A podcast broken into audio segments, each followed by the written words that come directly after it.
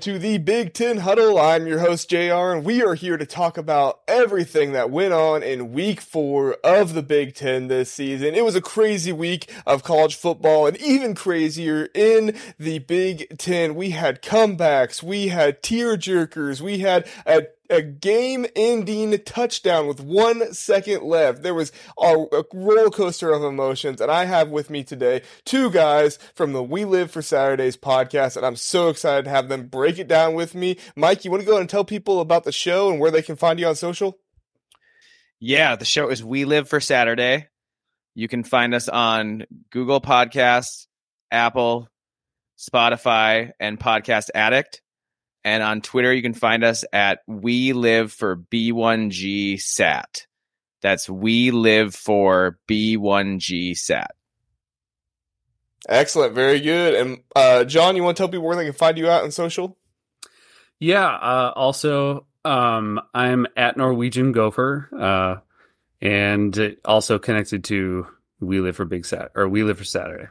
Very good. Awesome. So I've got two Minnesota fans with me today. Normally we kind of have, uh, you know, kind of a mixture of fans, but I figured today let's just go with some Minnesota fans to break it all down. Um, we, uh, we won't talk about the Minnesota game first. We'll, uh, we'll ease into it before we get to that for you guys. I know, uh, that you probably got a lot of thoughts on that one, but we will go ahead and we'll get started with the Ohio State and Notre Dame game. Oh, before we do that, I do apologize. I want to make sure you know uh, we are brought to you by Big Banter Sports. Big Banter Sports is a Big Ten media company. We have a podcast for every sports team in football. We're working on basketball right now, but go ahead, check them out, bigbantersports.com, or you can find Big Banter Sports on social media. If you like this podcast, please like and subscribe, offer a rating to us on Apple Podcasts, Spotify, those different kinds of mediums. And we have shows out every Monday, Wednesday, and Thursday. We would appreciate it if you would go there and listen as well. All right. So, like I said, Ohio State stuns Notre Dame at the very end of the game. It was kind of, I mean, Ohio State was favored, but I say stunned because at the end of the game, literally one second left on the clock, Chip Trayanum runs it into the touchdown. Ohio State had struggled all game with these short yardage situations, and Chip Trayanum barely gets it. Uh, Kyle McCord threw for 20, 21 for 37, 240 yards, no touchdowns, no picks, technically there was a sack because it was intentional grounding, but you know, in reality, no sacks. Uh, JT Tuimoloau, their defensive end, he had six tackles, a half tackle for loss, and one pass deflection. Uh, it was just a crazy, crazy game. John, let's go to you first. What were your thoughts? And we'll get to the Ryan Day stuff, but just on the game in general, what were your thoughts on the game? Well, when we talked about it last week, it was basically my thoughts were going to be that this was going to be a defensive battle, which it turned out to be. Um, you know, both offenses are incredible. Both have the ability to score a lot of points. Um, but you know, these two elite defenses really kept things in check in that regard. And so I felt like on is what I was really impressed by was was the the ability to stop such a a smart and intelligent QB from Ohio State uh, or on Ohio State's defense. Their their ability to stop Sam Hartman, keep him as limited as they did. Um, and same thing with uh, Audric Estime. I mean, that is a hard man to to uh, you know limit any kind of yardage from. I mean, he's he's just a beast on the ground. And so overall, I I was just very impressed. It was back and forth for a little while. You know, Ohio State looked like they had it in control in the beginning, but then started to kind of let go um, there in the third, and then obviously in the fourth quarter seeing what Kyle McCord is truly capable of doing. I mean, coming in a ver- coming back in in a really clutch situation. You know, this new QB that you know I know a lot of Ohio State fans had a little had a lot of questions about. Um, you know, he really came through and he looked pretty good to me, man. For sure, Mike. What were your thoughts on the game? Oh, I mean, I I agree with everything John said. Although I did not predict it to be a defensive battle. I thought there were going to be more points scored. I really thought that both quarterbacks, as good as they are and as prolific as both teams are, that we were going to see um, more of that kind of battle, but we did not.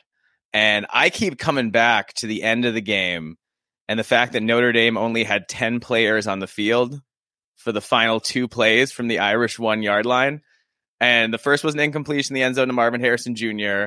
But then, you know, on you talked about Chip Trayanum's decisive run that sent, you know, that, that won the game for the Buckeyes. And Marcus Freeman, Notre Dame's coach, said he recognized his error on the last play, but wanted to avoid a penalty because he didn't have any timeouts that would have moved the ball a half yard closer to the goal line. So instead of going from the half yard line, he thought it was that important to go from the one yard line that he decided to play 10 against 11. And that blows my mind. And he did it for two plays in a row. What kind of decision making is that? I mean, these coaches are do a great job and mostly most of the time, but that that blew my mind to end the game like that. So that's that's what's standing out to me. And then also Ryan Day wanting to take shots at Lou Holtz. That was, I think, hilarious. We'll get to that in just a second.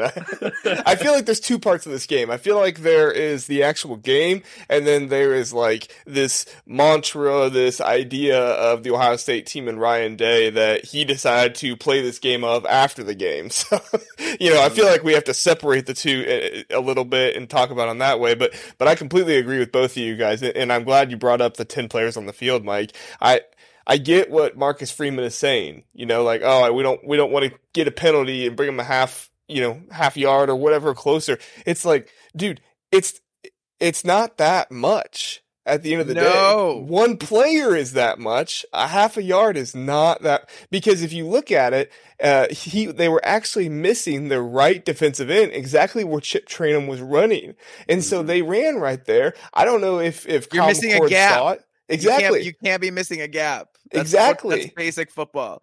Exactly. And so I'm sitting there like, are you, okay, so you're going to risk a gap. You're going to risk a man on the line just for a half a yard. Like it doesn't make any sense to me. Uh, now I love Marcus Freeman. I think Marcus Freeman is going to be a really good coach. And I think Notre Dame fans, you know, should definitely not harp on him too much because I do think he's bringing this, uh, program in the right direction. But man, that that part in the game, I just thought to myself, you have got to be kidding me. You have to realize that a full player to be able to make a play on your defense is so much more valuable, so much more valuable than half a yard. And it was unfortunate for the Fighting Irish, but hey, here at the Big Ten for the Ohio State Buckeyes, it was fortunate for us because at the end of the day, we got to see the Ohio State Buckeyes pull off an amazing, amazing play that really, that really was astounding. But we can't go away from bringing up that Ryan Day decided to kick that field goal. Like, are you kidding me? Why are you kicking the field goal? They block that thing, they take it back. It's tie game, and you're going into overtime. Just and they weren't going to get a field goal. Just down the snap ball. the ball. Exactly. Just snap the ball, it. kneel it, you know, spike it, whatever you got to do. Don't give them any possibility of getting that ball and running. Even if he fumbles the snap, you know, like yeah. just fall on it, or one of them are going to have to fall on it. They can't pick it up and run if all those linemen are there. So, yeah. Um, and, the point after there was crazy. It was legitimately, yeah. it was a legitimately crazy move. So we had both Ryan Day and Marcus Freeman do you know, do a lot of great coaching and then legitimately nuts, crazy, insane things at the very end of the game. Right. And, that's why give, we love college football. Right. And to give them credit, it was a nuts game. You know, this wasn't, this isn't something that they practice for. Like, and the coaches don't get that from the players. Like, oh, hey, what happens if there's only 10 players on the field on the one yard line? Like, it's just wild and crazy. Uh, but what some might consider even more wild and even more crazy were Ryan Day's comments at the end of the game, basically calling out Lou Holtz. If you didn't hear, Lou Holtz went on the Pat McAfee show, show and just basically called Ryan Day and his team soft, saying that that Notre Dame was a more physical team, that any team that is more physical, that is tougher than Ohio State beats them. And Ryan Day took it personally. And Ryan Day, at the end, in the post game interview and in the press conference, decided to call out Lou Holtz and tell, you know, basically tell him, like, dude, stop talking about me because we just beat your team. Uh, John, what, what were your thoughts on the Ryan Day comments? Uh, I, we kind of discussed this, um, and, and it's the fact is, is this is an 86 year old man. Um, like you're, you're, he, he's, he's proud of where he coached. He's proud of, of the job he did and, and his, his legacy at Notre Dame. And you can't fault the guy for that. And, you know, to be honest, like there have been points in time, and this is Ohio State soft. So that's like a whole nother, it's a different echelon. It's a different category of, of if you want to call it.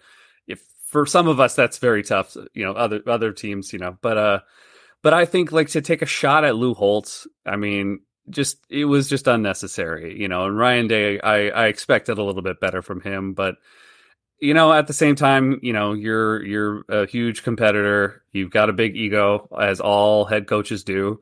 Don't let them tell you any different. Um, and so, you know, you say you say dumb stuff sometimes, and I don't know. I, I don't think it was necessary.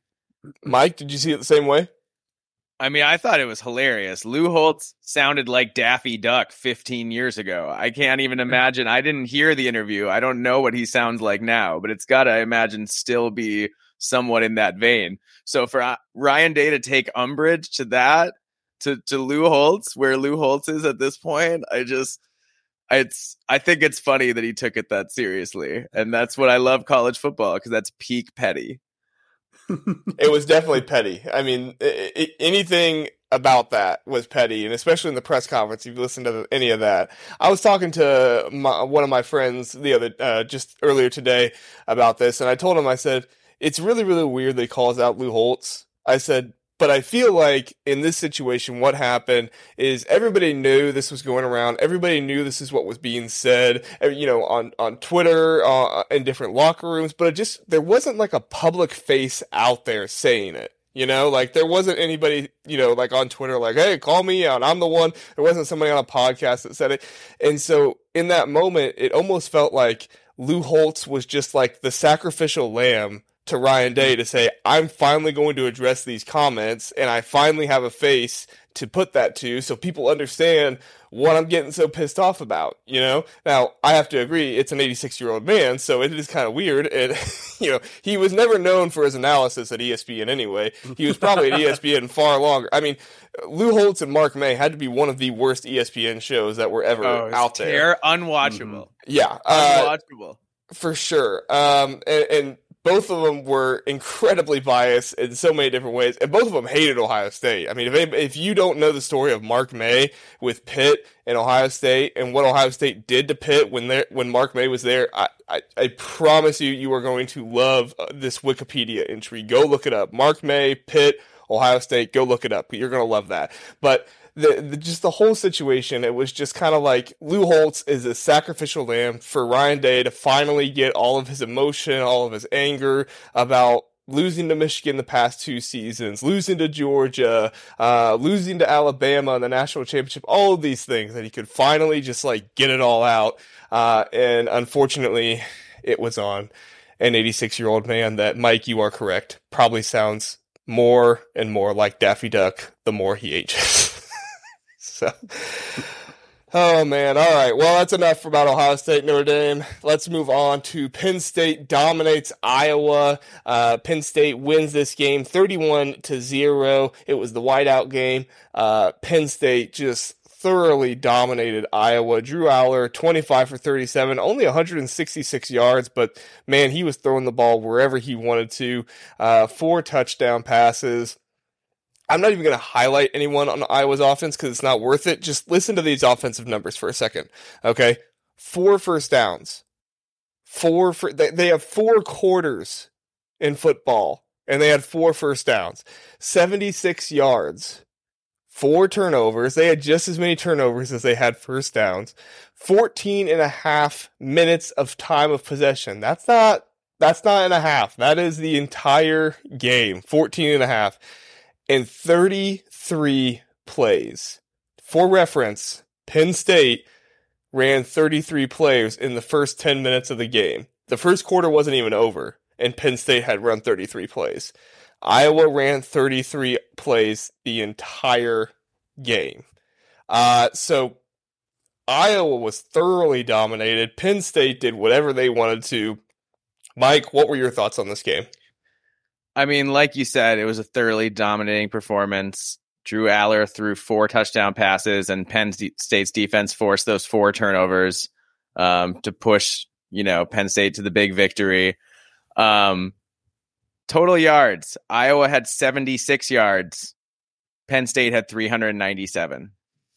And Iowa only had 56 yards passing and 20 yards rushing on an average of three and a half yards per attempt and 1.2 yards per rush. That is insanely bad. That is as inefficient and unproductive as an offense can possibly be. In contrast, Penn State had a pretty balanced offense, although it wasn't super prolific. It was more of a workman like performance. Uh, Drew Allar was 25 of 37, but for just 166 yards, but had those four TDs. Um, Tyler Warren caught a couple touchdowns. Khalil Dinkins and Keandre Lambert Smith each caught one. Um, for the Nittany Lions, who had the ball for more than 42 minutes of this game. So to speak to you, the time possession, the domination there.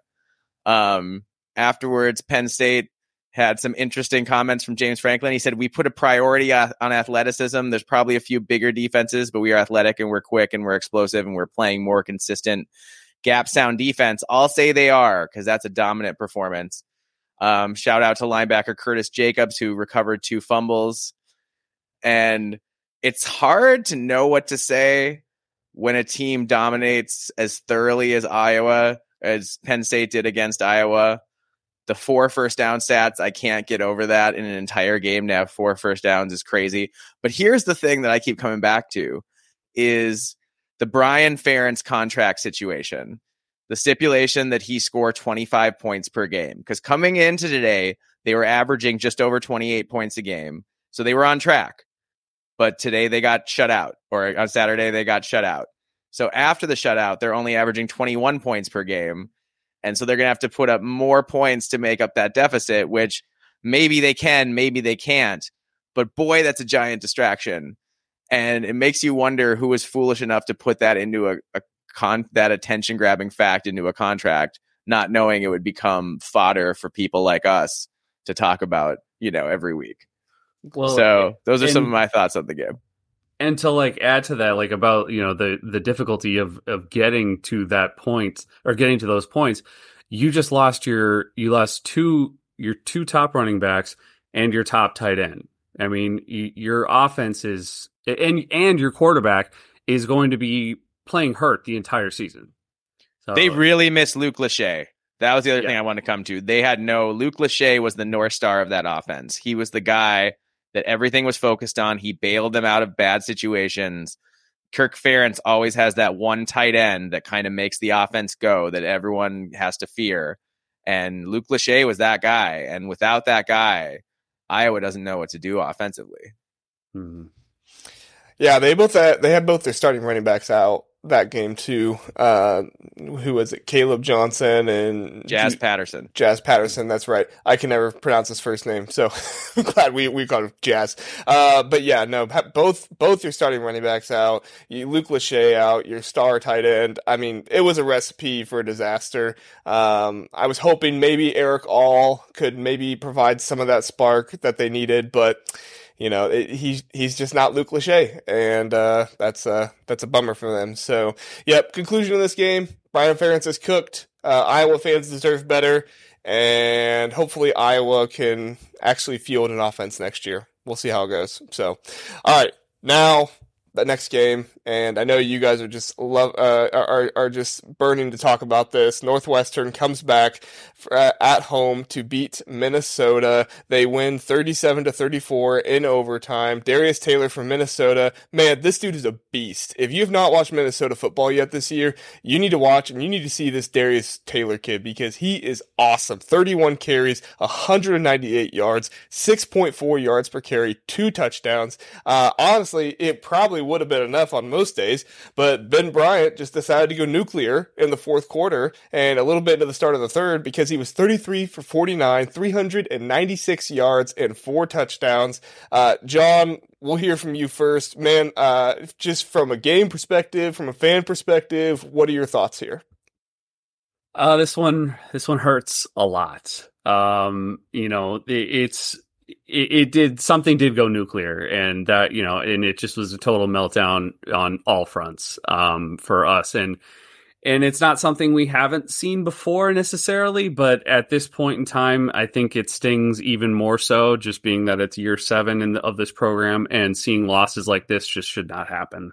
There is no excuse. Um, i think this is you know predominantly you know, if not all, uh, on the coaching staff. Um, you know, and I think, including you know Joe Rossi, who is he's incredible. He's he's fantastic. You know, defensive coordinator, but something clearly went wrong. Um, obviously, I know we can blame uh, the play caller. A lot of people want to blame the play caller on the offense. Um, in but it's it's just so much more than that, and it's so much bigger than that. That I think is just encompassing everything right now. And I don't think that this is necessarily like this is the end of the season and and we need to just you know we're not you know Minnesota's not going to win another game at all. No, I think there's a lot of talent on this team.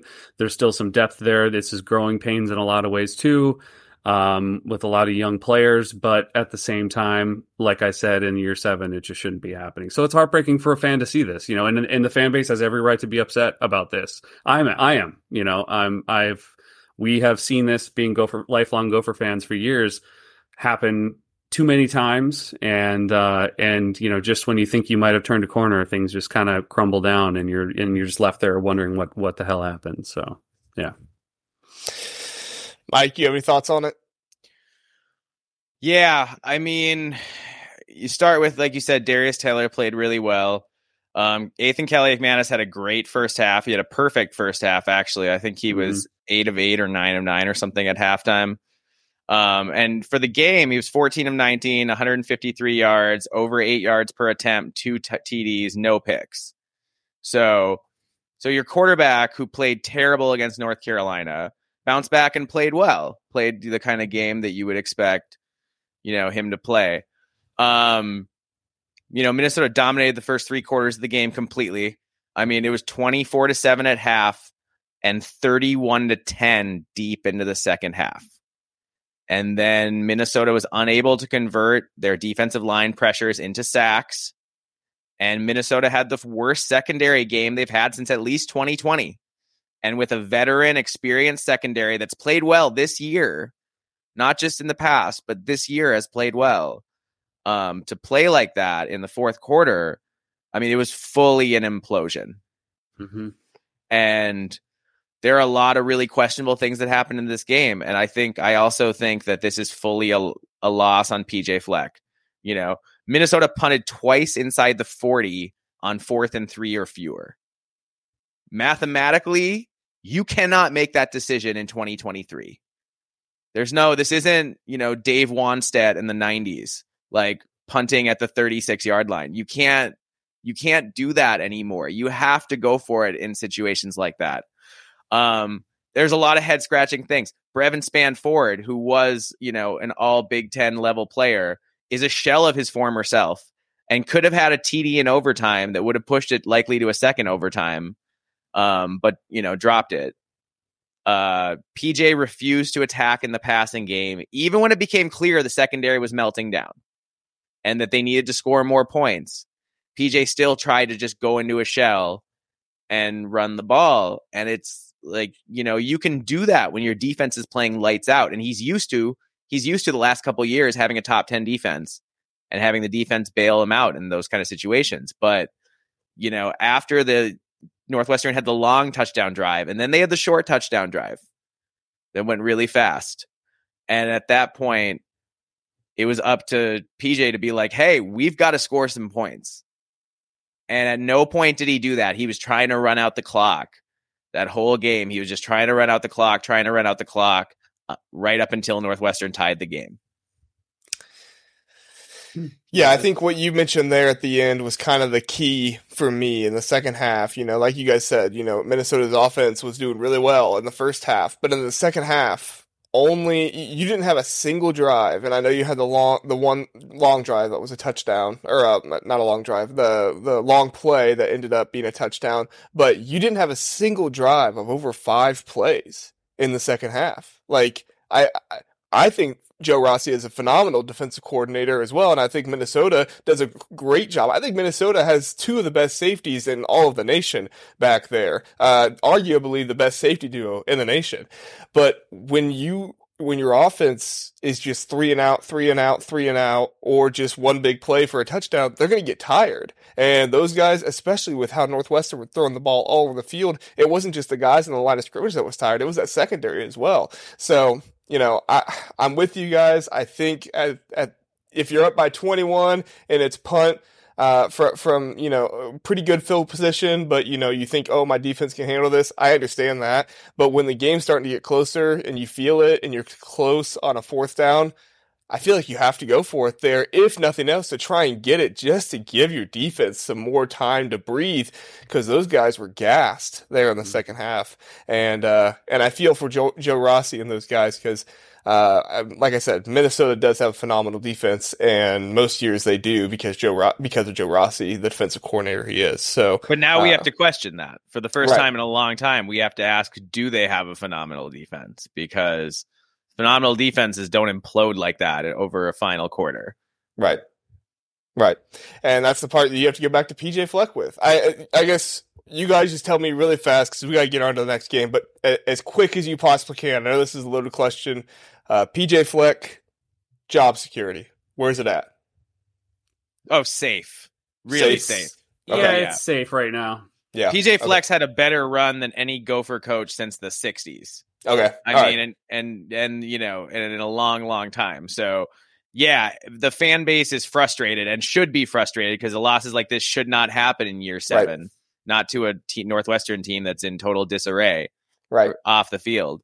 But yeah, Safe. All right. Good to know. Good to know. I figured, but I was like, you know what? You never know what's going on with the fan base. So, uh, very interesting. Let's move on to some more Big West teams. Wisconsin played against Purdue and they handled them pretty well, uh, or pretty handily, uh, 38 to 17. They beat Purdue at Purdue. Braylon Allen, he goes, he goes insane. 19 carries, 116 yards, 7.3 yards per carry, two touchdowns. That was Purdue's defensive back. And I know I'm going to botch this name, but Sasasi Kane, uh, he had nine tackles, two TFLs, one pass deflection, three QB pressures for Purdue. Uh, Wisconsin moves on to three and one. Purdue is now one and three and oh and three at home. Uh, man, guys, this was a heartbreaker for Purdue fans. I know some of the ones I saw on Twitter were just having a really hard time with this. Mike, what were your thoughts? Um, well, I think first of all, Wisconsin total yards 388, Purdue 396. So yeah, both teams were very balanced between run and pass. So I can see why Purdue fans were so upset because they did actually outgain Wisconsin. And It's always frustrating to be about even there and still lose. But Wisconsin had one turnover while Purdue turned it over three times. And Wisconsin was able to rebound from that emotional jolt of losing Chez Mellusi to injury to put this game away. And um, Braylon Allen had the 116 yards and two scores. Tanner Mordecai ran 14 times for 58 yards, and he scored on runs on the Badgers' first two possessions. So they had that going. Mordecai played the best game I think he's played so far this year. Um, I think it's also funny that Mordecai caught two passes, the first in 19 yard to set up his second score, and the second on a two point conversion to help seal the game. So that's right, everybody. The Badgers successfully completed two QB throwbacks in the same game. And Ryan Walters, who's a defensive coordinator himself, has got to be apoplectic that they got burned twice on that gimmick play. Um, Ryan Walters said there's a lot of different things that contributed to this loss, so it's frustrating. Said we're not playing complementary football right now. So my thought is that Purdue moved the ball well. They just got killed with turnovers. And in the first half, um, they killed themselves with offensive penalties, which prevented them from scoring despite moving the ball so well. Um, Braylon Allen looked the best he's looked all year. He's dynamic and powerful. I thought he looked like he's been playing hurt. He did not look hurt. He looked great. Um, I thought Purdue looked slow defensively. Like at times, their linebackers look like they're running in sand out there.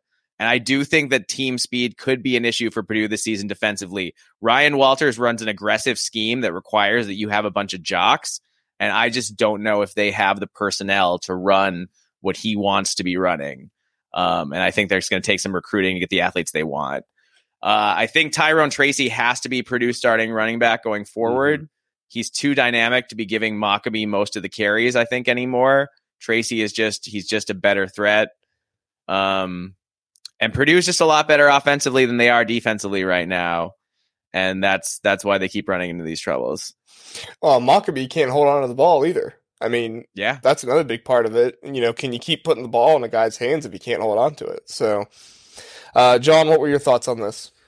Yeah, I mean, I I agree with you know everything Mike said. You know, I, we've been talking a lot about um, Allen just kind of looking like he's just been lumbering and and laboring to to just even move. You know, um, over the last couple games, but he was all there. Uh, you know, the other night, and and and then Purdue. You know, the thing is, is I do think that they could do a lot better, but they they need to do the Purdue's offensive line needs, needs to do a better job of protecting Hudson Card, you know, and and not having not forcing him to have to scramble as much as he was in this game.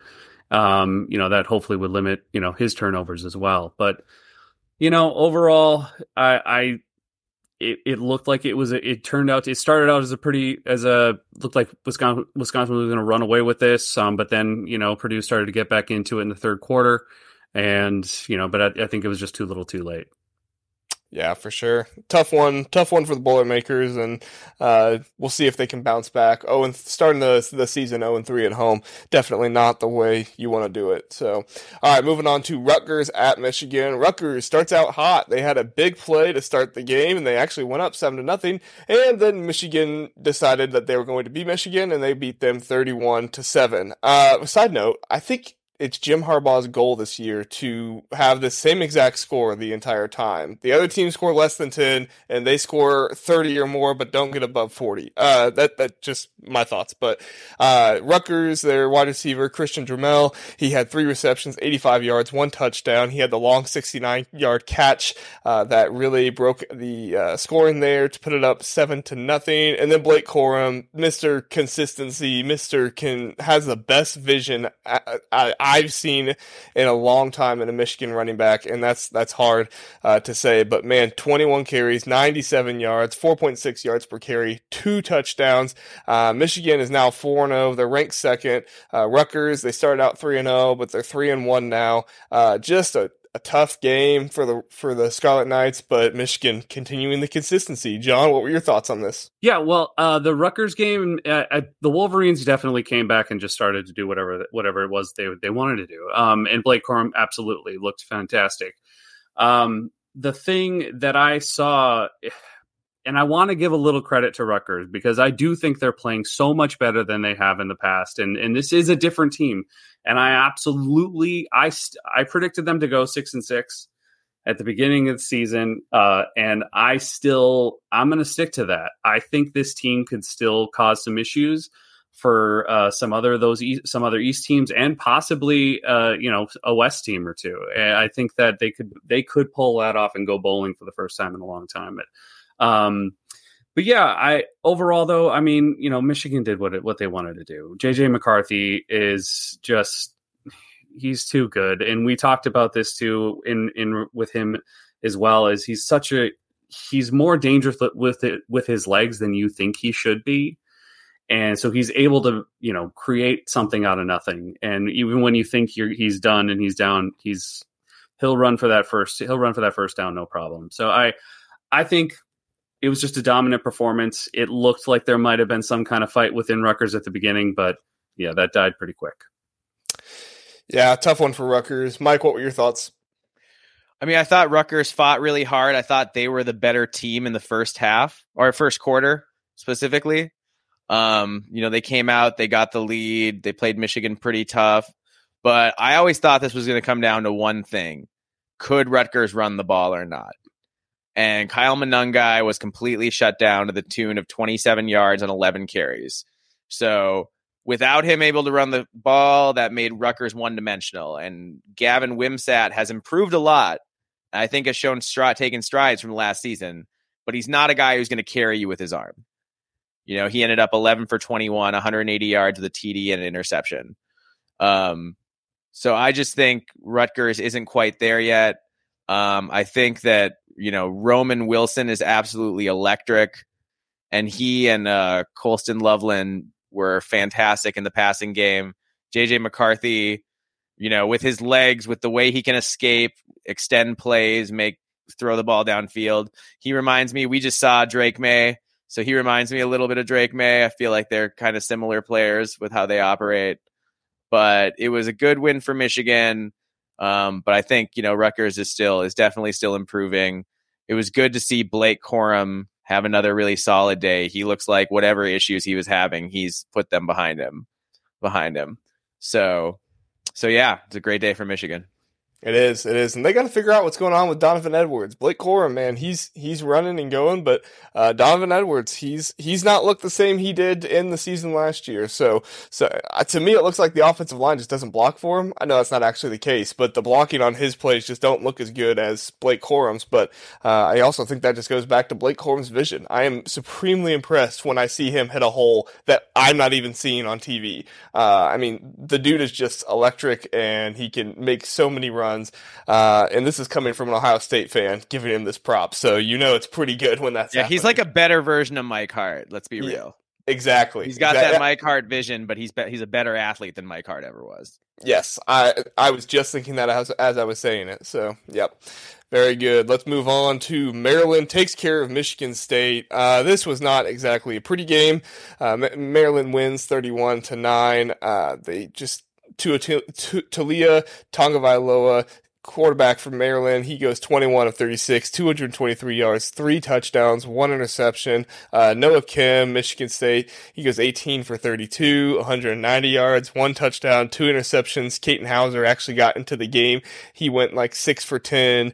Uh, he actually had a pick as well. Uh, things are just not looking great for the Spartans right now. It's it's really kind of tough to watch because you feel for those players uh, and everything that's going on there.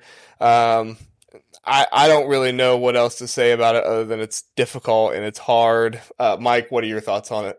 Well, start with the positive then. Total yards. Maryland at 362, Sparty at 376. So Sparty actually outgained Maryland. So they were moving the ball, Mhm. and that wasn't the problem. But they had five turnovers, which told Mhm. the tale of the game. Um, Maryland ran the ball a little more efficiently than Michigan State did, which led to a more balanced attack. And you, like you said, Taulia Tagovailoa was fantastic again. He's another guy who makes up for deficiencies in his offensive line. You know, when they don't block for him, it doesn't seem to matter because he can extend plays and still throw the ball downfield, and that's just such a weapon for everyone. Um, and you know, Maryland finally got off to that fast start that's eluded them the last few weeks. Um, Mike Locksley said the defense came up big early on with the turnovers. We were able to convert those to scores. Anytime you come up with turnovers like we did today, it helps you on the offensive side of the ball. And that was what happened. Maryland capitalized on the scoreboard off of Michigan State turnovers. That's why this otherwise competitive seeming game ended up totally lopsided in favor of the Terrapins. Um, so thoughts? Well, Mer- well, much attention has been on the offense. The Terrapins' defense has been impressive. They've allowed only four offensive touchdowns in the first four games, and they've forced 11 turnovers, including the five against Michigan State. Um, Noah Kim is quicker than you think he is, which is a common theme with Big Ten quarterbacks. So I thought he showed some good tools. He just can't be throwing all these. He, but throwing that pick on the first possession got them off on the wrong foot, and they kept going with that. Um, so yeah, Sparty's defense been ravaged by injuries. They're missing defensive starters in cornerback Charles Brantley, linebacker Jacoby Windmon, and DL Khris Bogle. So they have to get healthy, and or they need to find some new playmakers on D if they're going to be able to compete at a higher level and win some games in the Big Ten. I think. Um, I do think the Maryland O line is better than you think it is. I think their front seven is playing better. So th- the place that Locksley's teams have always struggled is up front, and it does seem like they're a little better up front this year. I agree with everything you said. John, do you have any more thoughts? Yeah, just a few. Um, you know, I do think that I agree uh, that that Maryland's O line is playing better overall. I do still wonder sometimes. I although it could just be the fact that Taulia just loves to throw on the run. Um, but but I do wonder because um, we talked about this too, Mike and I, about how it seems to be an issue across the Big Ten right now for most teams. Um, that pass pro is more of an issue than the run blocking. And I and you because you and thankfully there's some teams who have these mobile quarterbacks like Taulia or Luke Altmyer or whatever that are they're able to escape the pocket and make something happen. But I think it can be problematic, and so I'd still like to see Maryland maybe you know or and see if Taulia could stay in the pocket. Um, I'm sure he can, but uh, I'd like to have him see him have a little bit more time. But uh, and as far as Michigan State goes, you know. I don't think it's necessarily like that talent is such an issue. I think, you know, how could it not be psychological, you know, at this point? I think for any player on that team um, to not feel grounded, to not feel secure in what's going on off the, you know, off the field, um, has to has to be playing a, a big factor into this as well.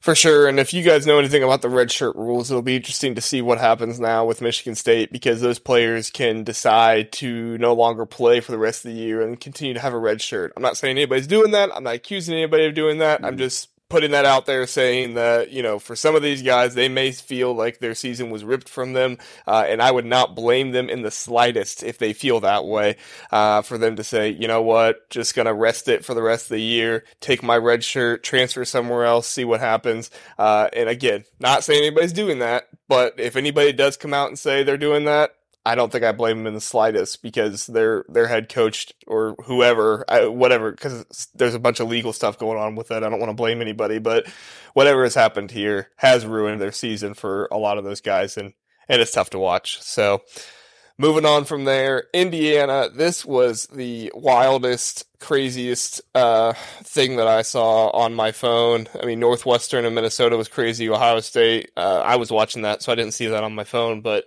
uh, when I looked after the Ohio State game and just saw, you know, overtime with Indiana and Akron, I was like, oh, okay, that's weird. They should not be doing that. And then I looked down later, two overtimes well, that definitely shouldn't be happening. Three overtimes, this is not good. Four overtimes, and I thought to myself, Tom Allen needs to be fired after this.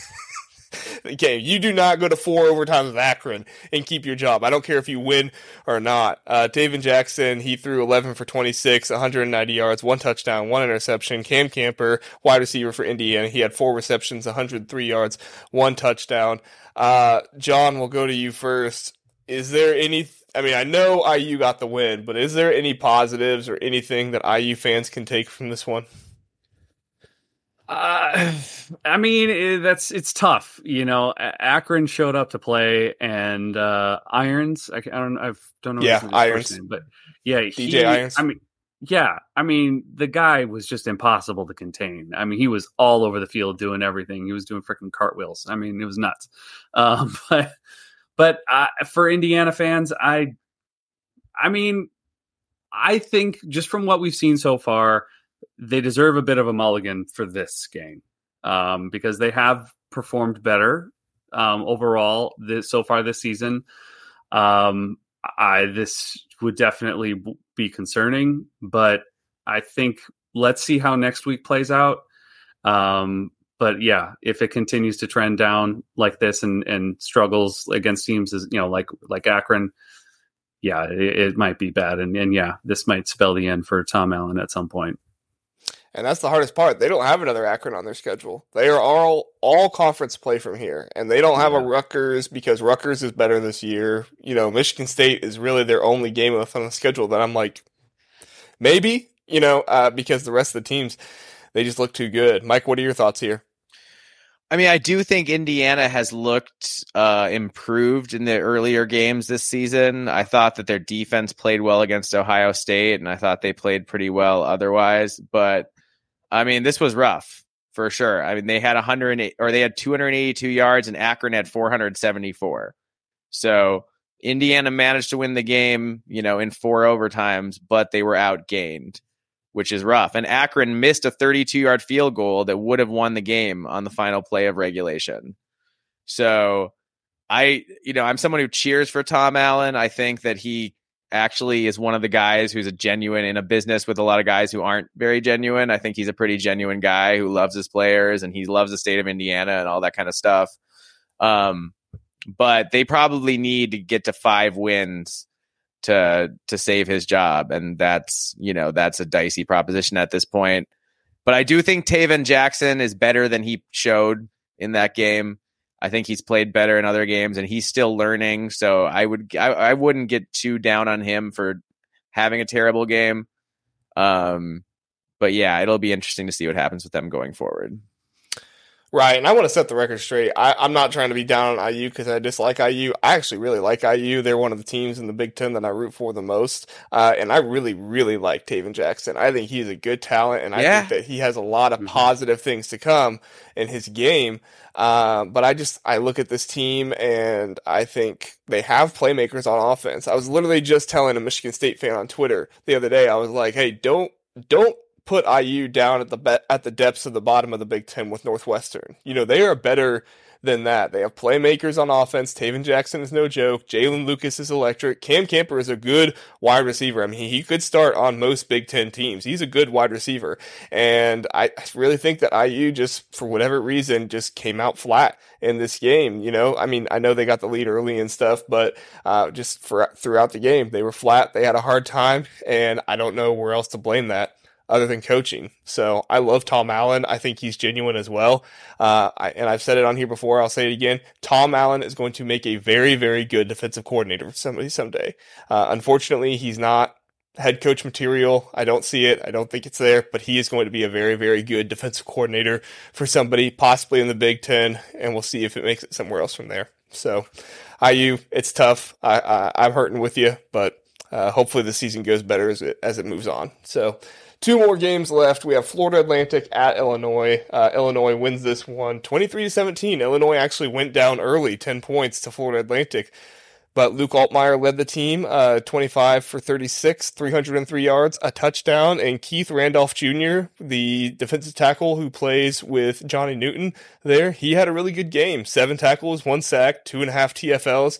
Uh, this was, this was an interesting game. Illinois gets the win. Probably wasn't actually as close as maybe the score indicates. I feel like Illinois had that game for most of it. Uh, Mike, what were your thoughts? Well, yeah, I think the total yards bear that out. Illinois at 510 to FAU's 353. Um, both teams threw the ball effectively, but Illinois also ran the ball effectively for 207 yards and five yards per rush, whereas FAU was held under 100 yards rushing on 24 attempts. Um, FAU had the one turnover, Illinois had two fumbles lost. Altmyer played a lot better, like you said, threw a touchdown pass, ran for another. Isaiah Williams, we've been call we've been calling for him to get more touches. He caught eight passes for 120 yards.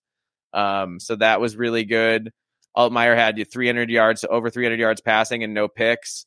And I thought it was interesting that Bret Bielema said that he gave him a call and assured him that he was his guy because he had been, you know, benched after not playing very well the week before.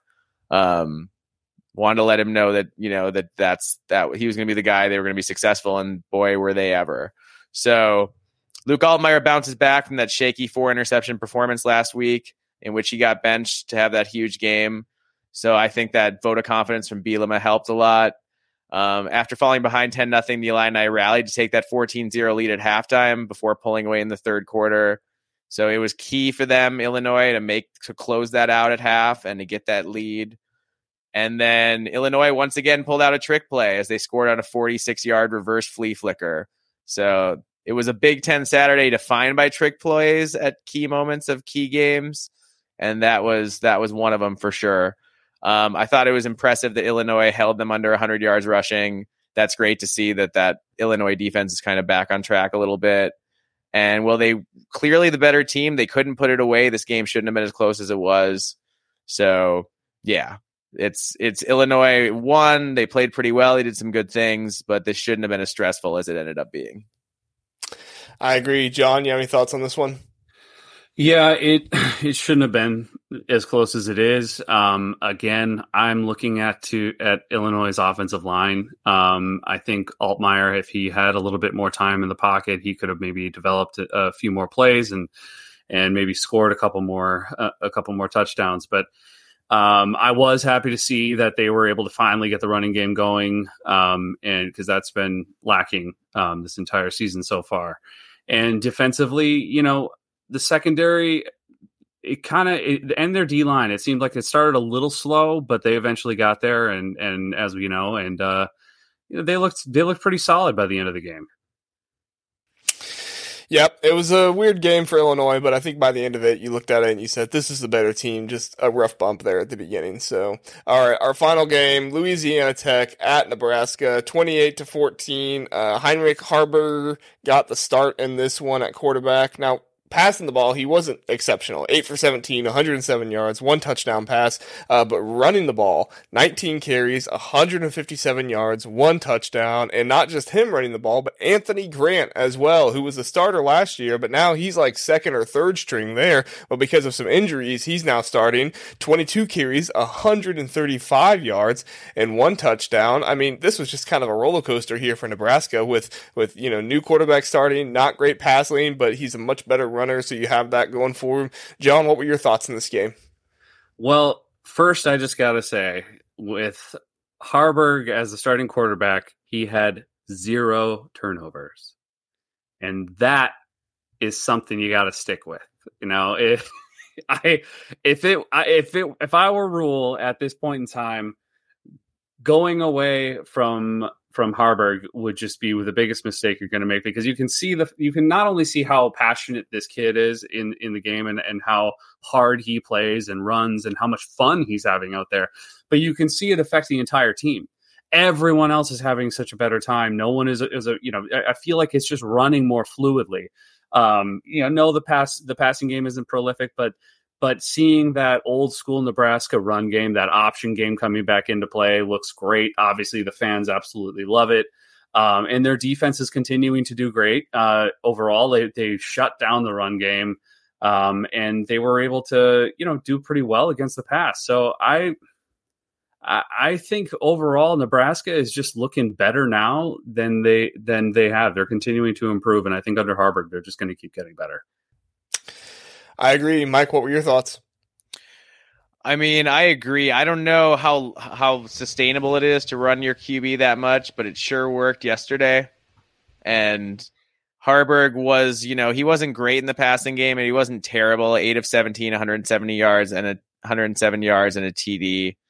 Um, I thought it was impressive. The Huskers have now held four straight opponents under 60 rushing yards for the first time since 1999. So a third of the way through the season, and no one's come close to sniffing 100 yards rushing on them, which is pretty impressive. Um, so for Nebraska, it's clear the quarterback's run will have to be a part of the offense. So you say, you know, John, you were saying, oh, you got to stick with Haarberg because you go away from Sims. I think they're going to need both of them.